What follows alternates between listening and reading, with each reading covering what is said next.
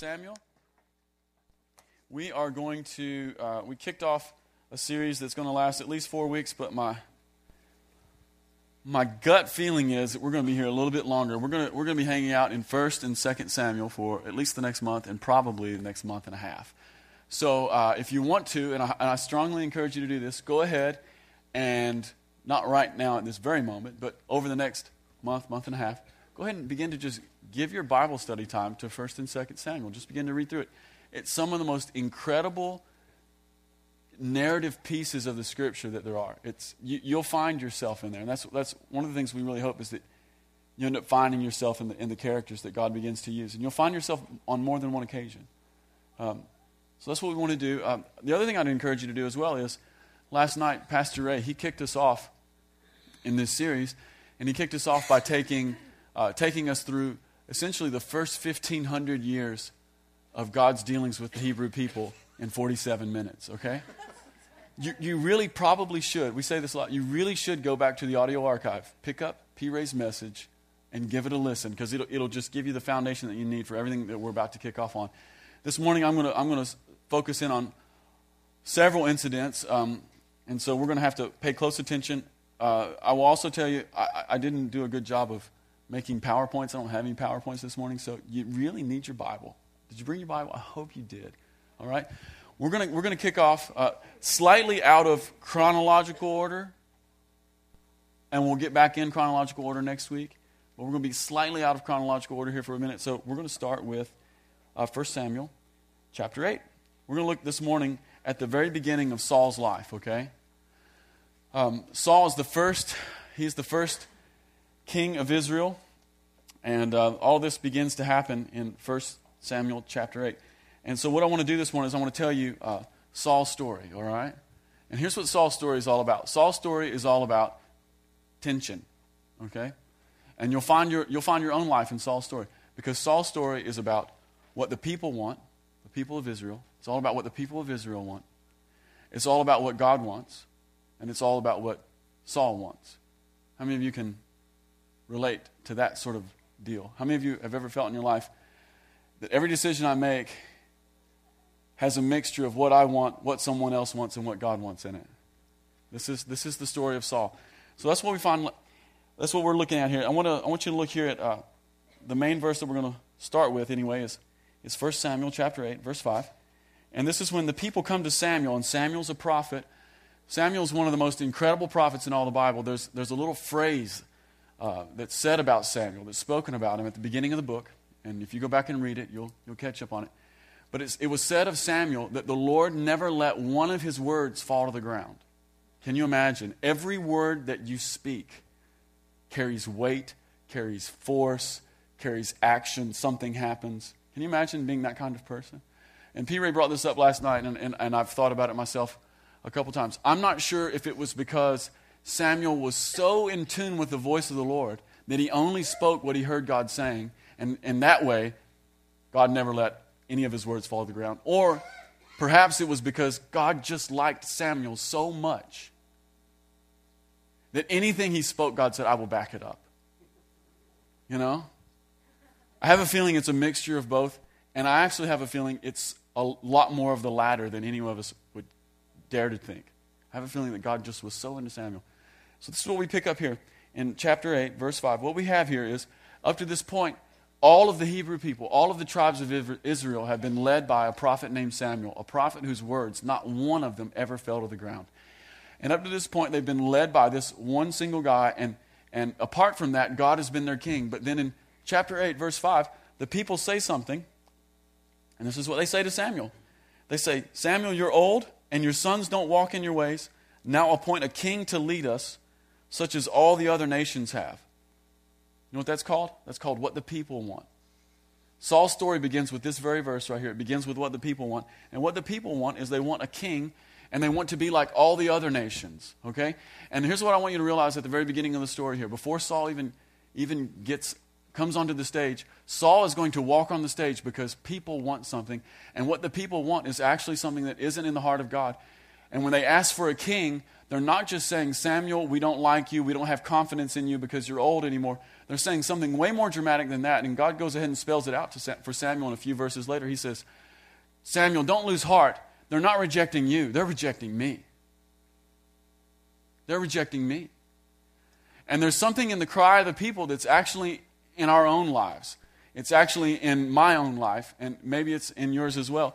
And it's this this this desire to be like everyone else, right? It's it's this desire. We want to be like all the other people. And so the people come to Samuel and say, let's be like everyone else. We want a king like all the other nations. And one of the things I want to say to you at the very beginning here is, is very simple. If we're the people of God, we just need to get comfortable with being a peculiar kind of people. God's plan works differently than every other person's plan works out. God's people will always look different. If you're uncomfortable being weird, you're going to be very uncomfortable hanging around Jesus. If you don't like looking strange, you're going to be very uncomfortable hanging around with God. You know, I mean, there's something about being the people of God. It marks them out. It marks us out. And He places us in a different category. And God will begin to deal with us. He deals with His own people in ways that, that seem counterproductive to efficiency, counterproductive to the way things ought to work, counterproductive to order. If we're going to embrace a life with God, we need to be a, begin to embrace a life that is set apart from everyone else, everywhere else. Amen? This is what this is how this is the this is the introduction for Saul coming to be the king.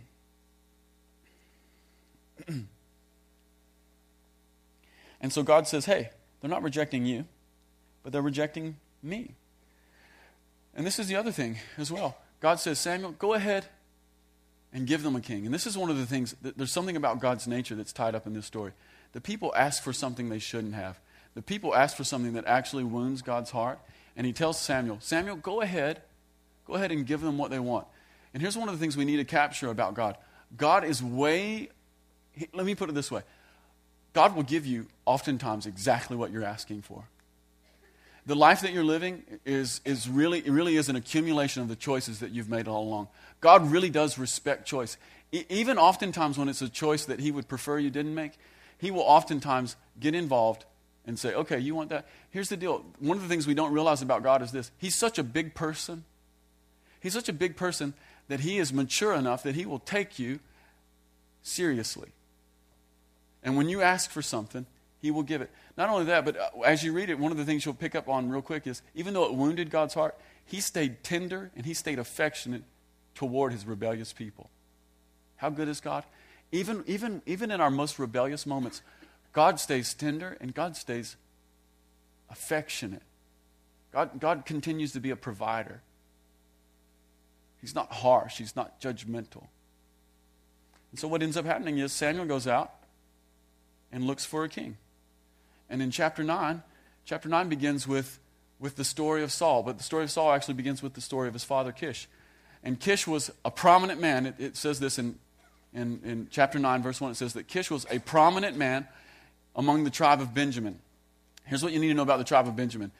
By the time that we get to this point where the people of Israel are asking for a king, all the tribes have begun to turn on one another, and they're fighting each other. And they're no longer fighting the enemies of God. They've begun to fight their own enemies. And one of the tribes that they've beat up on is the little tiny tribe of, of Benjamin. And at one point, at the end of the book of Judges, they actually have to come up with a plan to repopulate Benjamin. And this has a couple of effects. Number one, it makes uh, it causes the entire people of Benjamin to feel like an oppressed people, even within their own kinsmen. Understand what I'm saying? If everyone comes and kills you, it affects you, right? It affects your outlook on life.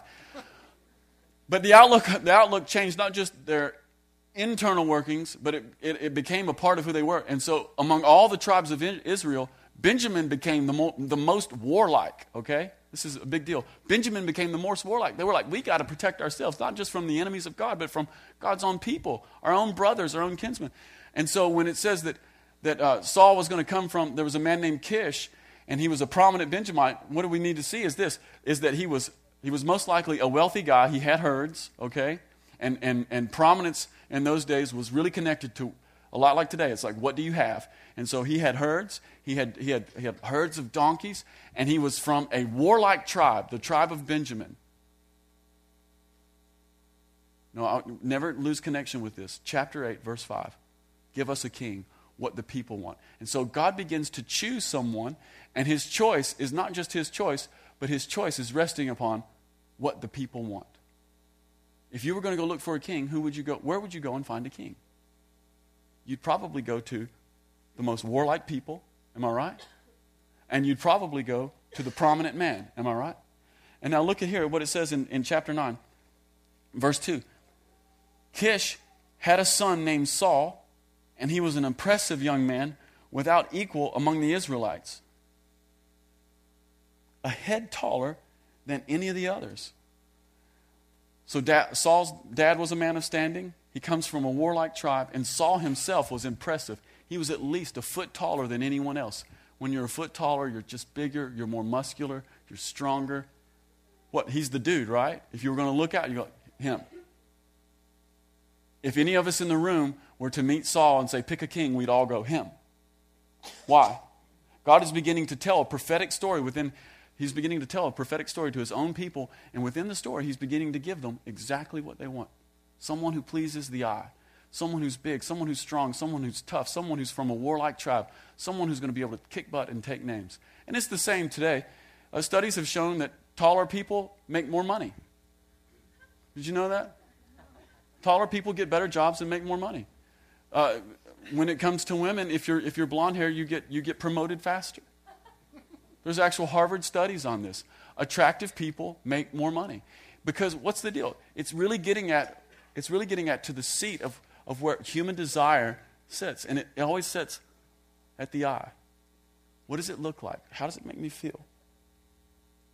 So Saul looked like the perfect candidate, and he was what the people asked for. In fact, this is another thing about Saul. You know what Saul's name means? It means asked for. God begins to tell, he's telling us a story. God is a masterful storyteller. When God tells a story, he uses real people and he weaves it so beautifully.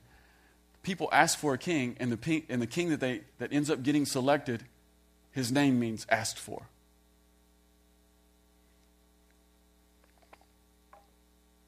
You can turn the page in your Bible. We're going to work through several chapters here. And in chapter nine, Saul goes on this donkey chase. His father lose all, loses all of his donkeys. If you have a maybe a different translation, it might say wild asses. I like that. I think that sounds great. So Saul is on a wild, wild ass chase across the desert. And, and while he's out, he has no idea what's going on. And while he's out, he, he, he can't find him. He and his servant, they can't find him. So they go and they find Samuel because they hear that Samuel is a prophet and a seer and he'll be able to tell them. And when they run into Samuel... When they run into Samuel, Samuel has already heard in the spirit about this about this guy named Saul. And we need to look at a few verses here. Let's look at chapter nine, verse fifteen through seventeen. Because it's really what I want to talk about today. I want to talk about the anointing. Um, chapter fifteen, chapter nine, verse fifteen. Now the day that, that Saul came, the day before Saul came, the Lord had revealed this to Samuel. See, Samuel already knew he was coming. About this time tomorrow, I will send you a man from the land of Benjamin. Anoint him leader over my people Israel. He will deliver my people from the hand of the Philistines. I have looked upon my people, for their cry has reached me. And when Samuel caught sight of Saul, the Lord said to him, this is the man I spoke to you about. He will govern my people. Here's the deal. In case you haven't uh, caught up on this in your, in your Bible time, uh, one of the things you need to know is that anointing is a really big deal in the Scriptures. And in the most general sense, this is what anointing is. Uh, they would take oil, and they would pour it on someone, and the oil represented the Spirit. And uh, they would usually pour it on the head, and it was it was a, it was an outward, it was an outward expression of an inward reality that was beginning to take place. So they would pour oil on them, and it would it would signify the, the Spirit coming upon their life. And anytime someone gets anointed, they get a, they get anointed for a purpose. Okay, and I want you to notice this. Anoint him leader over my people Israel. There's a couple things that we need to see. There's two especially important things about anointing that we need to catch. Number one, anointing is always always connected to uh, your call, uh, the, your office, your destiny, and your life purpose. Your anointing is always within that realm. Your call, your office, your destiny, and your life purpose. God will anoint you to do the thing you're called to do. He will empower you to call, to do the thing you're called to do. So anointing is about is about call, it's about office, it's about destiny, and it's about life purpose. And then number two, anointing is always about the presence of the Spirit. And anytime we're talking about the presence of the Spirit, we're talking about power to do something. Where is power? Power is in the Spirit. Power is on the person whom Who, who has the Spirit. So here's what I want you to imagine. I want you to imagine that someone comes up to you and they pour oil on your head. It says that Samuel took a flask of oil. Flask was maybe like this big, okay? And pours it on Saul's head. I want you to imagine that someone pours sixteen ounces of oil on your head. This is a really big deal. Anybody ever had sixteen ounces of oil poured on their head? Oddly enough, I have. Strange story. Won't be told today. But but maybe maybe maybe you've experienced this. How many of you how many of you have experienced this? How many of you know that when oil gets on something, it absorbs into what it gets on? How many of you know that like when how many how many of you have ever experienced this? How many of you have been washing dishes? And like some really greasy pans. And you're washing these greasy pans and you're trying to get the grease off and it just won't come right. It won't come off, right? Oil absorbs into everything. It, it gets in your skin. It gets in your hair. It gets in your fabrics. It goes all the way down. You can't get it off. What happens when you pour oil in water? They don't mix, right? No. So what's the deal with anointing? Anointing is when the presence of the Spirit comes on your life and it won't leave. It won't leave. Not only that, but the oil that they used in this time was fragrant. And so not only would it mess you up, not only would it just completely change you, but you're carrying this fragrance and you can't get rid of it. Like Saul, on the day that he was anointed, he would have gone home and in a few, in a few paragraphs he meets, meets his uncle. And his uncle's like, what did the prophet tell you? And, and Saul just totally sidesteps the issue. But as soon as he walked in the door to meet his uncle, his uncle would have known something was up. Number one, because Saul looks crazy. His hair is just all messed up and his clothes are ruined. But not only that, but he would have probably smelled him before he even came because the oil was so fragrant. What's the deal with anointing? It's the presence of the Spirit that you can't get rid of. It changes your appearance and it literally is a fragrance and aroma that goes with you everywhere. And it's about your life purpose. And your destiny. It's the empowerment. It's the external sign of an internal reality that the power and the presence of the Spirit has come upon your life to do something real. Because of that, we need the anointing. We really need the anointing. It's one of the things that we need to desire in our life. We need to desire the anointing of God. I want you to notice a couple things here. In uh, verse fifteen, God says, anoint him leader over my people. See, anointing is always, it always has to do with purpose. And then number two, it always has other people in view. Anoint him leader over my people. Leader over my people. Now look at chapter ten, verse one. Then Samuel took a flask of oil and poured it on Saul's head and kissed him, saying, has not the Lord anointed you leader over his inheritance? Whose inheritance is the pe- are the people? God's. Here's what anointing does. Anointing is the is the presence of the Spirit coming upon your life, but it's not about you or me becoming the big dog. It's about you and me being empowered to be the small dog, and it's about you and I becoming a benefit for God's people. And this is a really big deal because we want to be people who pursue the Spirit and be people who pursue the presence of God and who pursue anointing and who pursue living out our life, destiny, and calling. And one of the things that happens is when we turn our affections toward God in that way, when we when we open our hearts to Him in that way, He will respond with anointing. He will respond with Spirit. He will respond with presence. And one of the things that is really important that we get a hold of right now is while we pursue anointing and while we pursue His affection and His favor and His empowerment, we can't be the kind of people who end up taking that anointing and manipulating His people and causing them to serve us. Because if you're really anointed, it's really easy to do that. Anointing is always about life purpose. It's always about calling. It's always about destiny. And it's always about other people. Other people are always in view. See, God anoints us, He fills us, He empowers us, He gives us His Spirit so that we can transform and be a benefit to those of us, those of us around us. Those, I can't even talk, whatever. And here's the other thing. When we begin to ask for more anointing, when we begin to pray for more anointing, what we're really saying is, God, I want to be a leader. When we begin to say, God, I want more anointing in my life, what we're really saying is, God, I want to be a servant. And when we begin to say, God, I want more anointing in my life, what we really say is, God, would you let me walk in my destiny? Now let's flip it around, because it works the other way as well. When you, because most of us in the room have probably never prayed, God, anoint me more. Most of us have probably prayed this prayer. God, I want, God, I want, tell me my purpose. You know what, you know what the prayer, tell me my purpose is? Anoint my life. It's the same prayer.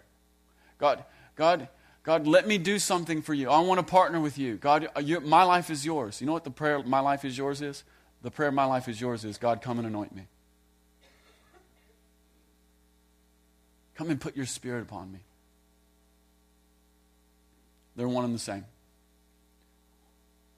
And so when we when we begin to pray like this, when we begin, we get, when we begin to ask for anointing, what we're asking for is a life of service. We're also asking for a life of risk, and we're also asking for a life of adventure, and quite possible danger. Because we need to read this really carefully. Look at what Saul was actually anointed for. Samuel, go and anoint him leader over my people Israel. That sounds good, right? Everybody wants to be the big dog. Everybody wants to be the leader, right? How would you like to be this kind of leader? How would you like your leadership to be in this circle? And he will deliver my people from the hand of the Philistines. See, when we get the anointing in our life, it, the, the other thing that comes along with it, not is it just the power of the Spirit that won't leave, but the other thing that comes along with it is a life of risk, a life of adventure, and quite possibly danger. How many of you realize that if you're called to go and deliver a rebellious people from the hands of the warlike Philistines, that might not be easy? How many of you realize that it might not be easy to disaffect a people from their home so that God's people can have it? Yeah, the anointing always has to do with war. See, the church is just so mamby-pamby. See, we're called to war. We're called, we're called to displace enemies. This place isn't just a hospital. We you know we've been we're starting this uh, transformation center and this inner healing center. It's you know that's great. Our identity will never be in transformation or inner healing. It will always be in war. Inner healing and transformation is only good because it allows people to get back in war. When you when you cry out, God, I want to be used, what you're really saying is, God, would you anoint me and would you give me the tools I need to go displace an enemy? And that will require risk. It will require Risk, it will require risk. It will require danger. It's a life of adventure. You know, if you're bored, it, if you're bored, you need to ask for anointing and you go take a risk.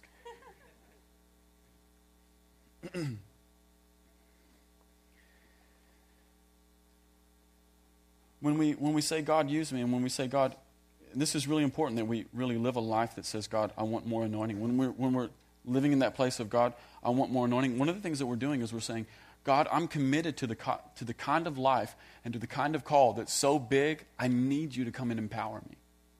I need you to come and empower me. Like, we need to be people who are praying this prayer. God, anoint me. Apart from the prayer, God, anoint me, we're just living, we're living a life that's utterly boring, and we're living the life that doesn't require the empowerment of the Spirit. Any life that doesn't require the power of the Spirit is boring. And it's just it's just religious activity. It has the appearance of being something real. It's completely fake. Completely fake. We're saying, one of the things that's my dream, one of the dreams of my heart is, I want a life call that is, number one, that requires God to come alongside me, or I won't even come close to hitting it. And the other thing I want is, and connected right close to it, is I want I want a life call that is so big that even with the presence of the Spirit in my life, I won't finish it in my seventy-eight years. I want something that has to be carried on. I want to think multi-generationally. So you're not called to just the next fifty, sixty years, whatever you got left. You're called to multi-generations. God's writing this really long story, and he's, he's drawing people into it, and he's willing to put anointing on people who are willing to be who are willing to be brave and courageous and like do something awesome.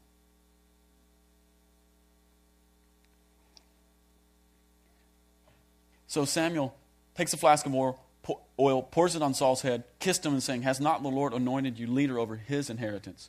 Really underline that word, his inheritance. This is where Saul gets so screwed up. And then, so, then Samuel gives him three confirmations, okay? Three confirmations before the end of chapter ten. These are the three confirmations. He says, hey, you're going to go down, down the road just a little bit, and you're going to meet a couple men, and uh, they're going to tell you that the donkeys have been found. That'll be the first confirmation. The second thing you're going to meet is you're going to go a little further down the road. You're going to meet three men this time rather than two. And these three men, they're going to have some food with them, and they're going to give you bread. They're going to give you two loaves of bread. How weird is this? How weird is this? How would you like to be out and the prophets say you're going to go out and some dudes at Kroger in the parking lot are just going to walk up to you and give you two loaves of bread, and that'll be a sign from God? It, that's what's going on. Like we we need to put this in real life, okay? Saul went to Kroger, and before he even got out of his car, some guy came and knocked on his window and said, "I have two loaves of bread for you." Second confirmation. Third confirmation was, after that, you're going to go further down the road, and you're going to meet a company of prophets. And though you've never prophesied, though you've never even really been a believer, though you've never even known God, you're going to begin to prophesy when you meet them. They're going to be singing and playing instruments, and you're going to meet them, and you're going to prophesy. Three things, they're all going to happen in this day. And when they do, you will know that what I'm telling you is the truth, and it's not a lie. What happens? Happens exactly as Samuel said. A couple guys meet him and say, "Hey, your donkeys have been found. Don't worry about it. Now your dad's worried about you." Meets three guys. They give him two loaves of bread. It's a prophetic picture. God is going to provide for you, Saul. Everything is provided for. God is taking care of you already. That's what these confirmations are about. The donkeys have been found. Did you go find them, Saul? No, you didn't. God has taken care of it. Here's two loaves of bread. Where did it come from? Who knows? God is providing for you. And not only that, but he's going to fill you with the Spirit. Your heart's going to be changed. You're going to be filled with the Spirit. And you're going to prophesy, though you've never been a religious man, though you've never had a heart turned toward God, you're going to do something brand new. That's what's in the anointing. And he gives him three confirmations. Now, here, here's the trouble with confirmations. How many of you all like confirmations? I don't know how to feel about confirmations anymore. Here's why I don't know how to feel about confirmations. Because the more confirmation that you get on a word from God, the more you're going to need it. There's like a reason he gave Saul three confirmations. You know why he gave Saul three confirmations? He gave Saul three confirmations because he was called to go kill the Philistines and drive them out of the country, and it wasn't going to be easy. And on the days that it was really tough, Saul needed to know that on the day that I met the prophet, I also had a couple guys tell me that the donkeys were taken care of and that there was bread in my house and that I would be able to co- have communion with the Spirit. And he's going to need it. Here's the problem. If you get confirmations going on in your life, get ready, okay? Get ready. You're going to need it. In fact, if, if God starts confirming things in your life, you better write it down. Because there's going to be a day when you need to go get the journal out and go, what was I called to? Here's the deal. Anytime someone gives me a powerful prophetic word, I write it down in my journal. And I keep it. I have a little folder in my office right now. It's called Prophecies. And I just put them in there. Anytime God does something to confirm any of those prophets, I have to get it back out and I, I, I write it down. And then there are days, you're, even though you might not believe this, there, there are days where it's not cool to be the pastor at the vineyard. And it isn't because of you guys. It's the Philistines. Thank you, Heath. That was great. I was beginning to dig a hole. And I just, I just go and I get those out and I read them because I need to know why I was called here. What, what am I doing here? What? Confirmations are a double-edged sword. If you start getting confirmations, know that God is calling you to something, okay? He is calling you to something.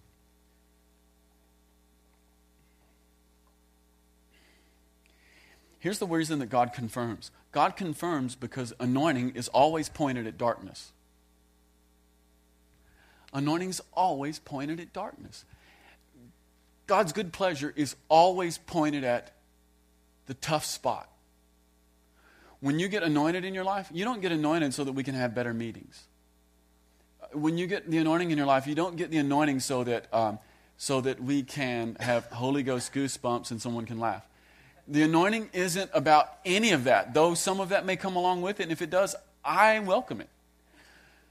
The anointing is always pointed at darkness, and when you when you begin to have your life literally guided and directed, when the when the call and the purpose and the main thing in your life is is for God to draw you back like a like an arrow and a bow and point you at the darkest, most lost spot that He can find, and when He releases you into that, you're going to need anointing on your life, and you're also going to need a confirmation or two.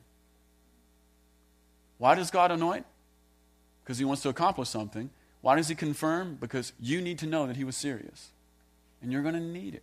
Because He's He's pointing you at darkness, He's pointing you at trouble, and He's pointing you at difficulty.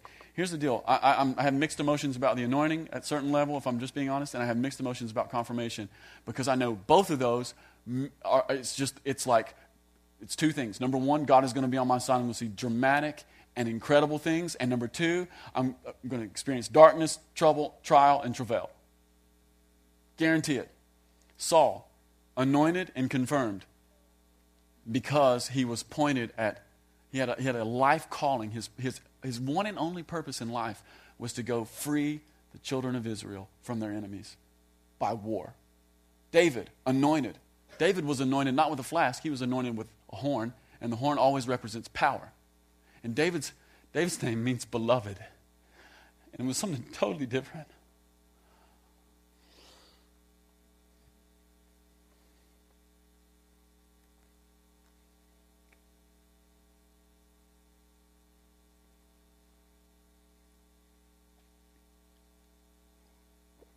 Refreshing beverage. And after David was anointed, he spent the next thirteen years running around the desert with Saul throwing spears at him. What does the anointing get you in your life? It doesn't just get you more of God, it gets you more trouble.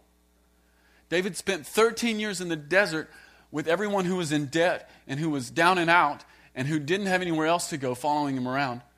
Read for that, the losers. And he had the most powerful man in Israel throwing spears at him, trying to kill him. That's what the anointing will get you. And it gets you communion with God. Je- Jesus was anointed. He was baptized. It's Mark chapter three. It might be my favorite chapter in the whole Bible. And he, when he came out, the Spirit came on him in bodily form like a dove. And it, it says it did not, did not leave him. It remained. And after Jesus was anointed and baptized, where did he go next? The desert with the devil. You know, who are we at the vineyard? We're people who are pursuing anointing because we we want communion with God and we want our life to count. It, life is short. We've talked about this a lot lately. Life is short. You only have one of them. What we're doing today, who we are today, is going to have dramatic effects on my life today, on the people around me today, and, and on the generations that are coming behind me. Not only that, but my life today is having radical, exponential effects on eternity.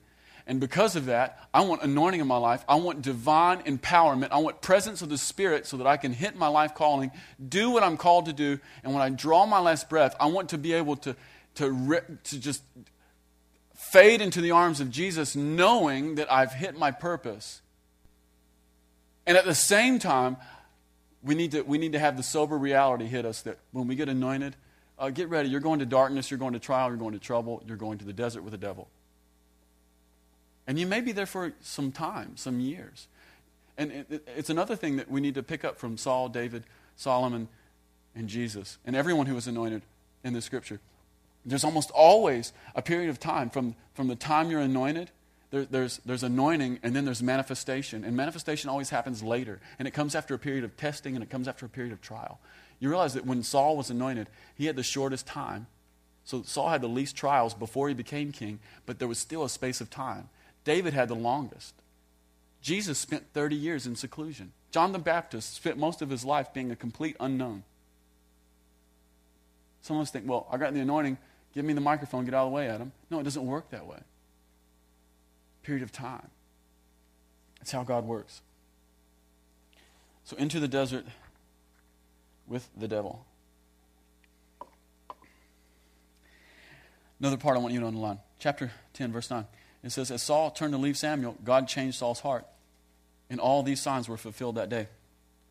See, if we want to have heart change, we have to have contact with the Spirit. It's the only place that heart change comes from. The only place that heart change comes from is contact with the Spirit. Heart change doesn't come by trying harder. It doesn't. It, it doesn't come by getting uh, getting smarter. It doesn't. It come by studying harder. Uh, it only comes by studying harder if the studying harder bring, brings you into closer contact with the Spirit. But if it's just about making you smarter, then you're just going to be really smart and really unanointed and not good for anything.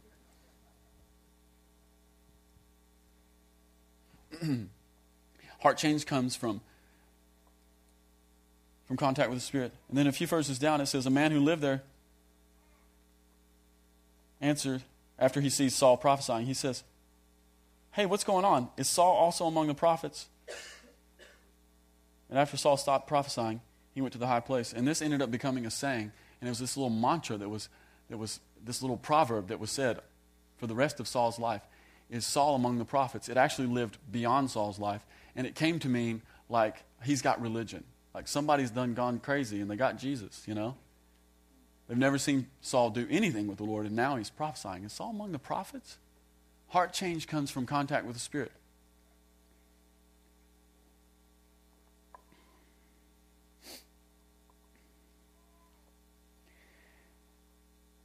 The other thing I want us to realize here is this, that the heart change that, that Saul happened here, that received here, um, it, it was just the beginning of a process, and it was incomplete in Saul's life.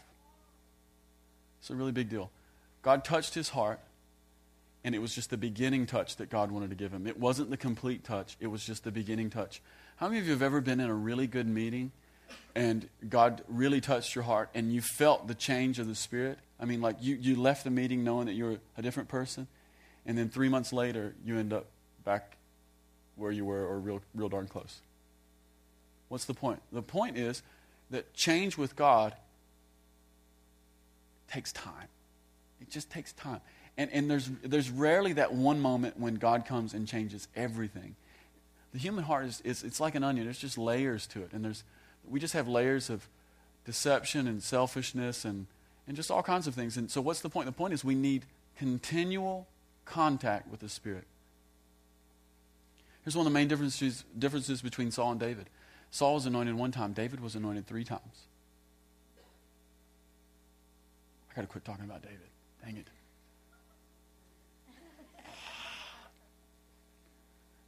See, we, we're not we're not meant to just meet the Spirit once and get a little bit of change. We're meant to meet him over and over again. Get more change. Let it go deeper. Carry the yes in my heart.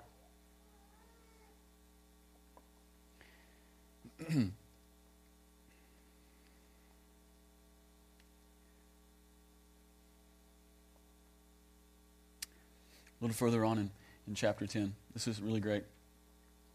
Samuel has, throws a big dinner, and, and they're going to have a coronation. And um, he's been anointed as king, but he hasn't he hasn't manifested as king. And so at his coronation, um, in verse twenty-two, they're looking for Saul. No one can, can find him, even though they've been casting lots. And then finally someone finds him, and they says, yeah, we found him, but he's hiding among the baggage. He's hiding among the baggage. This is the reason that I know that Saul's change, Saul's encounter with the Spirit was yet incomplete. It was the beginning of a process. Saul was what? A head taller than everyone else. He was big on the outside, but he was small on the inside. And so God had anointed him, and when it was time for him to come and stand before all of his people and say, I'm the king, where's he at? He's hiding. Why? Because he's big on the outside, but he's little on the inside. His insecurities still run his life. And this is this is really the beginning of the beginning of the end for Saul. He's big on the outside, but he's still small on the inside. And for all the signs that God was with him, he was still insecure, which is another way of saying that he didn't understanding, he didn't have any understanding of what had just happened to him. Like insecurity really is just is really just this, especially within the context of what had just happened to Saul. Saul had Saul's remaining insecurity was proof that he had no clue of what God had actually just done for him. And he still believed in his heart of hearts, while he's hiding out in a suitcase, that for this to happen, or for him to be king, or for him to be successful, it depended upon his own strength. And because of that, he goes and hides. Insecurity is just misplaced faith. Insecurity is, is the belief that it, it's all up to me. And everyone in the room is completely aware of just how weak we are. And that puts us in quite a quandary. So Saul lived in great tension. He lived with a great anointing, a great call, great power. He had partnership with the Holy Spirit, and he was completely insecure. But God is still willing to use him. Um, and in chapter eleven, there's this, there's the first of Saul's conquest, and there's this really evil guy, and his name is Nahash, and he was an Ammonite. He was the king of the Ammonites, and he took hold of this uh, this city in Israel, and uh, he he said to everyone in the city, he says, um, "You got to make a treaty with me."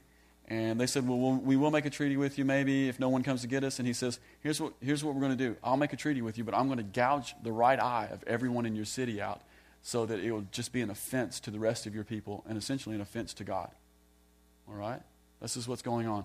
Saul has gone home.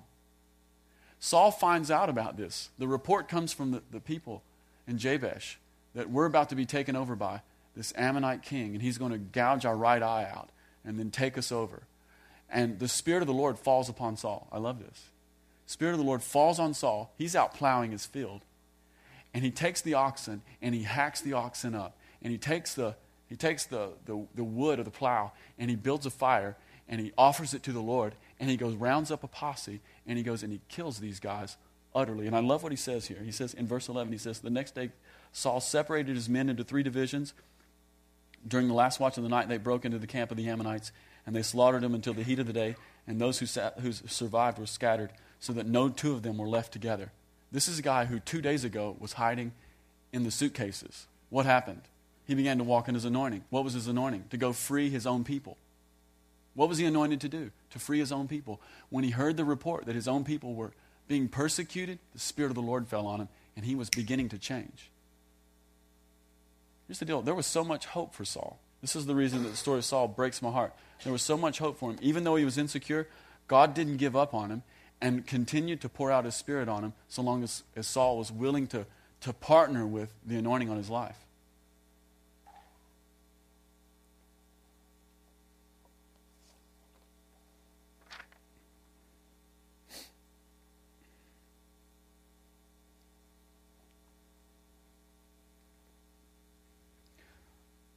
So in chapter eleven, verse eleven, Saul's kingly anointing gets put on display. And one of the things we need to realize about anointing is anointings always, they have spheres and they have boundaries.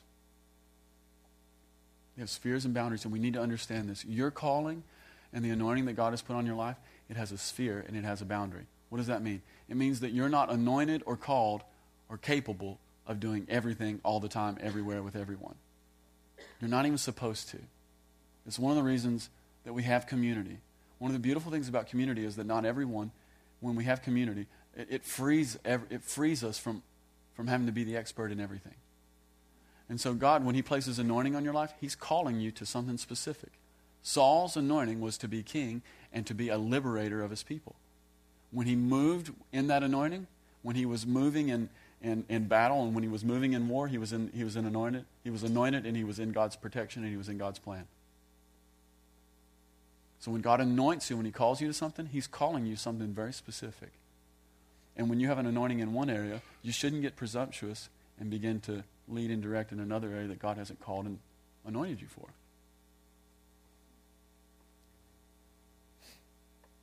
One example of that. Um, one of the main dudes around here at the Vineyard is, is, is Doctor Ray. And Doctor Ray is an incredibly anointed guy. And you know what Doctor Ray is anointed in? His main anointing is Father. Any of you guys been around Doctor Ray? Can I tell you, Doctor Ray has, has, has, has an anointing on his life. And it manifests in lots of different ways. But his anointing is Father. And everything that happens, happens out of Father. That's the thing that's put on him. How many of you have... Um, this is this will be fun. Because it's a little bit embarrassing. How many of you, how many of you have had like whacked family relationships that have been healed because you got around Doctor Ray? You know, lots of hands just went up. Why? Because he's anointed in Father. That's his main anointing.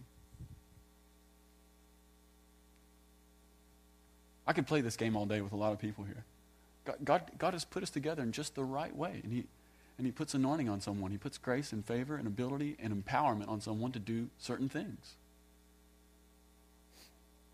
We should embrace that and then not look to overstep that. But in chapter thirteen, things change, and Saul's confidence begins to change. Look at this. Uh, in chapter thirteen, in, in, in verse three, uh, they go out and they kick some butt, okay? And then look at what Saul does. This is the guy who had been hiding in the suitcases, too afraid to come before his own people in a time of peace. And Saul, after after a little victory, Saul says, "Have the trumpet blown throughout the land." And he said, "Let the Hebrews hear this." So all Israel heard the news. And look at this. This is, this is in quotations. And what that tells us is this is what Saul wanted released. This is what he had sent out. Saul has attacked the Philistines' outpost, and has, and now Israel has become a stench to the Philistines. And the people were summoned to join Saul at Gilgal. Seeing the difference? Something's beginning to happen in Saul. The guy who was so insecure is beginning to have some security, but now where's his security beginning to rest? How many times is the name Saul written down in like three verses? He's beginning to rest upon himself. It's one of the other key differences between Saul and David. When when David fought Goliath, he didn't fight Goliath for Israel. He didn't fight Goliath for Saul. He fought Goliath for God. It's a really big deal. But now Saul is beginning to become confident. It's a result of the anointing, and he's beginning to take his confidence in himself. He's beginning to think, "I'm the source of this." And I love the I love the poetic justice here. Just looking for the word. Just stumbling. As soon as Saul sends out this, this little edict, as soon as he sends out this little news blurb, a bunch of Philistines show up to fight. It says in, in, in verse in verse five, it says, "Soldiers as numerous as the sand on the seashore." And at that point, everyone who's with Saul begins to leave. Isn't this great? Saul's like, "Dude, I got it all together." Philistines are like, "Oh yeah, we'll come with you with everything we've got." And now everyone who was with Saul begins to run away. And Saul was supposed to, before anything else happened, Saul was supposed to wait for Samuel at this point. Samuel was going to come and he was going to sacrifice and worship the Lord with Saul. But because Saul felt the, the enemies pressing in upon him, and because some of his own people were leaving, look at verse eight. It says he waited seven, seven days, the days, the time set by Samuel, but Samuel did not come to Gilgal. Why didn't Samuel not come? Well, he had a hard time getting there because all the Philistines have surrounded him. Okay? But he, he, he eventually makes it. But Samuel did not come to Gilgal, and Saul's men began to scatter. So he said, "Bring me the burnt offering and the fellowship offerings." And Saul offered the burnt offering. And just as he finished making the offering, Samuel arrived, and Saul went out to greet him. A couple things. So this thing about anointing and spheres. Saul began to act out of, act, began to step into anointing that he wasn't anointed to be. Saul was not a priest. He was a war king.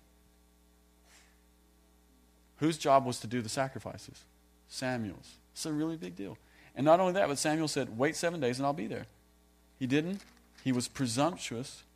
And then in verse twelve, Samuel says to him, "Saul, you, you've acted foolishly. You have not, not commit the command, the command of the Lord your God gave you.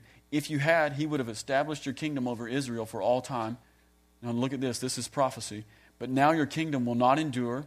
The Lord has sought out another man, sought out a man after his own heart, and appointed him leader of his people, because you have not commit, kept the Lord's command."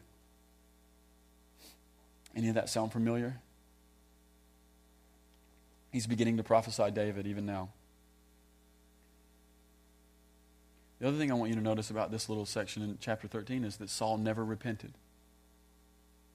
Saul's sure that the, the victories are coming because of him, and he's also positive that he's not the result of the failure. Samuel comes and says, "You have messed up." The prophet says, "You have sinned before God." And there was there was no sign of repentance. Saul never even said, "I'm sorry." His heart is beginning to change. And then it goes from bad to worse.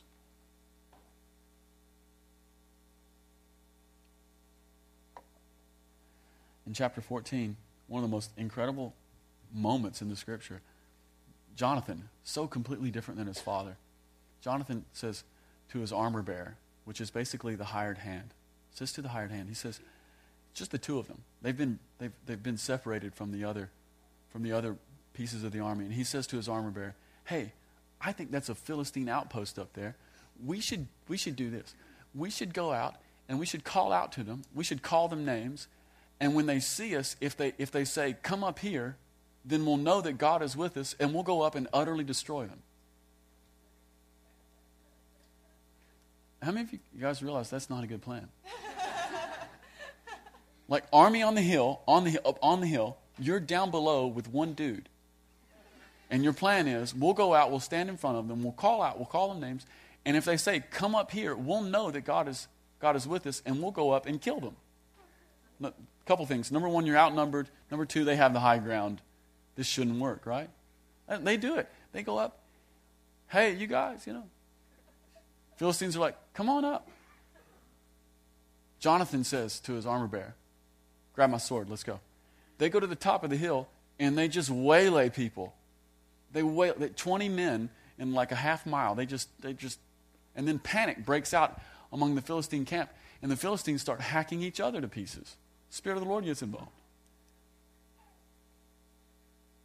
Saul's heart is beginning to change more and more to the bad. Saul wakes up that morning. He doesn't know what's going on. He just knows that his men are beginning to fight. And he says, he says to his whole army, he says, no one on this day will eat. No one's going to eat until we've killed everyone. How, how, how strong are you when you haven't eaten for a few hours? Then, then it gets even stranger because Jonathan comes back after the great victory, and he doesn't know that his that his dad has put a curse on all of Israel, and he takes the end of his staff, and his staff represents his authority, and he sticks it into the honey, a little bit of honey, and he touches it to his eye, touches it to his eye, touches it to his mouth, and it says his eyes were brightened. And it's this really prophetic picture of Jonathan just begins to take step, stick out his staff, his staff of authority, and he puts it in, into the in just into the honey of God's word, and he just places it on his tongue. His eyes are enlightened. And then they say, oh, man, you shouldn't have done that. Saul finds out, and Saul says, even if it's my own son, if anyone has tasted anything, we'll kill him. They bring him through a series of events, through casting lots. The lot falls on Jonathan. And Saul looks at his own son, who has been the source of the great military victory of that day. And Saul says, kill him.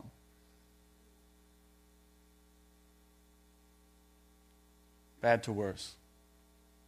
Not only that, but the only way that Jonathan gets saved is that his own men begin to rebel against Saul and say, no, we will not let it happen. Saul's leadership is beginning to is beginning to put hardship on his people. And so this is what I want you to see. I want you to see that Saul's internal struggle and his internal his internal battle and his internal um, all of his internal issues he's beginning to put on everyone around him. No one eats. I'm starved, you'll be starved. And it almost cost him his own son. Jonathan nearly dies.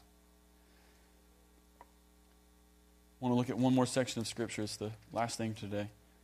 Chapter fifteen. And this is when the Lord rejects Saul as king. This is the final straw. God comes to Saul through Samuel and says, here's what I want you to do. I want you to go to the Amalekites. They, they have... They have been a they've been a plague to my people, and the, and the specific way that the Amalekites have been a, a plague to God's people is that they've just been really ruthless with them, and they've over and over killed cities. And when they kill cities, they go in and kill everyone. And God says, "Today is payback day. Saul, go in. I want you to attack the Amalekites. I want you to kill everyone: women, children, animals. Nothing survives. Everyone." Saul goes in. They kick butt. They take names, but they don't kill everyone. And what ends up happening is this: Saul allows King the king. Uh, to survive, King Agag. He allows him to live, and he allows all of the best animals to survive. And the, and the people and his men begin to take it as the spoils. Samuel shows up and says, Saul, what is going on? I've heard it. God has spoken to me. You didn't do what he said. But Saul comes out and says, no, Samuel, I've done everything the Lord commanded. Can you imagine? The Lord gives him a clear, direct word, and he meets the prophet, and he says, I've done everything the Lord's instructed. Now, I can't decide if Saul's trying to, if he's in spin mode or if he's utterly deceived. At this point, I'm, I'm to the point where I believe he's just completely deceived. And even though the Lord gives a clear word, he's he's unable to even to even hear the clear word, and he, he changes it to, to suit his own devices. And, and, and Samuel says, no, this isn't going to work. And because of that, you're, you're, gonna, you're rejected. And, um, and your kingdom isn't going to last, and your anointing is over.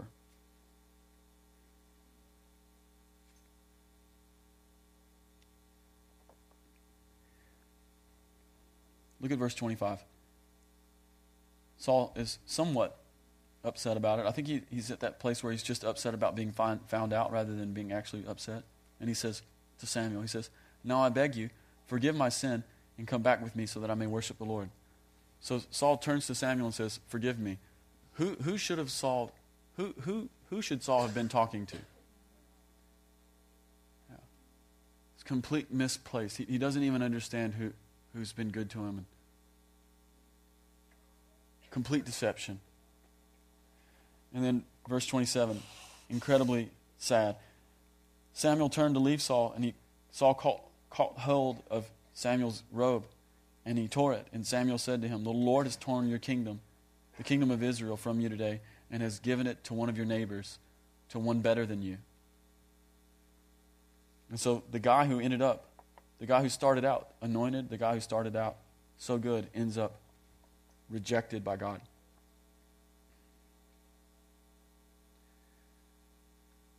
One last thing. Look at verse thirty-five. This is maybe the saddest thing in the whole story. Verse thirty-five.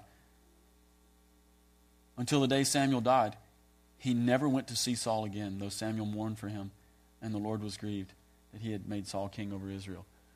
This is how the story ends. It actually goes on for a little bit more, but one of the one of the really sad parts for me is Saul disobeys the Lord, never owns up to it, and in the process of disobeying the Lord, never owning up to it, Samuel leaves Saul and never comes to visit him again. Do you know how far apart Samuel and Saul lived from one another? They lived ten miles away from one another. And for the next, for the rest of his life, they never, they never had fellowship together. You know what that tells me? It tells me that when we disobey, and when we walk in unforgiveness, and when we when we refuse to repent, it, it removes the prophetic from our life. There's a real consequence, and this is one of the things that, that God is beginning to say, uh, that He was saying in the Scripture here, and He's and He's still saying to us, is that there's there's just a real, like, disobedience is a big deal. That was profound.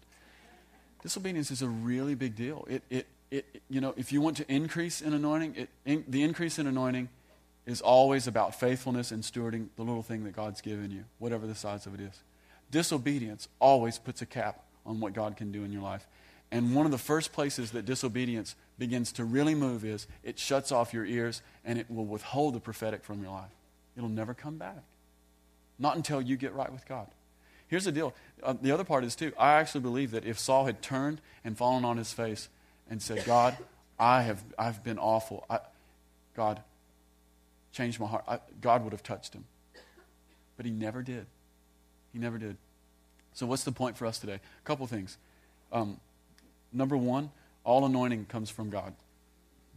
All anointing comes from God. You don't manufacture it. You, you don't get to just decide it. It all comes from God. He decides. He gives. He anoints. He fills. Number two, the anointing is a treasure. It's a treasure. Your your call, your destiny, uh, your life in God, uh, the place that, that that God has dreamed for you, that's a treasure. Uh, the empowerment of the Spirit that God will give to every single person He calls, that's a treasure. It's an absolute treasure. It's a treasure because it's the key to my life. It's the key to your life, is God's anointing on your life.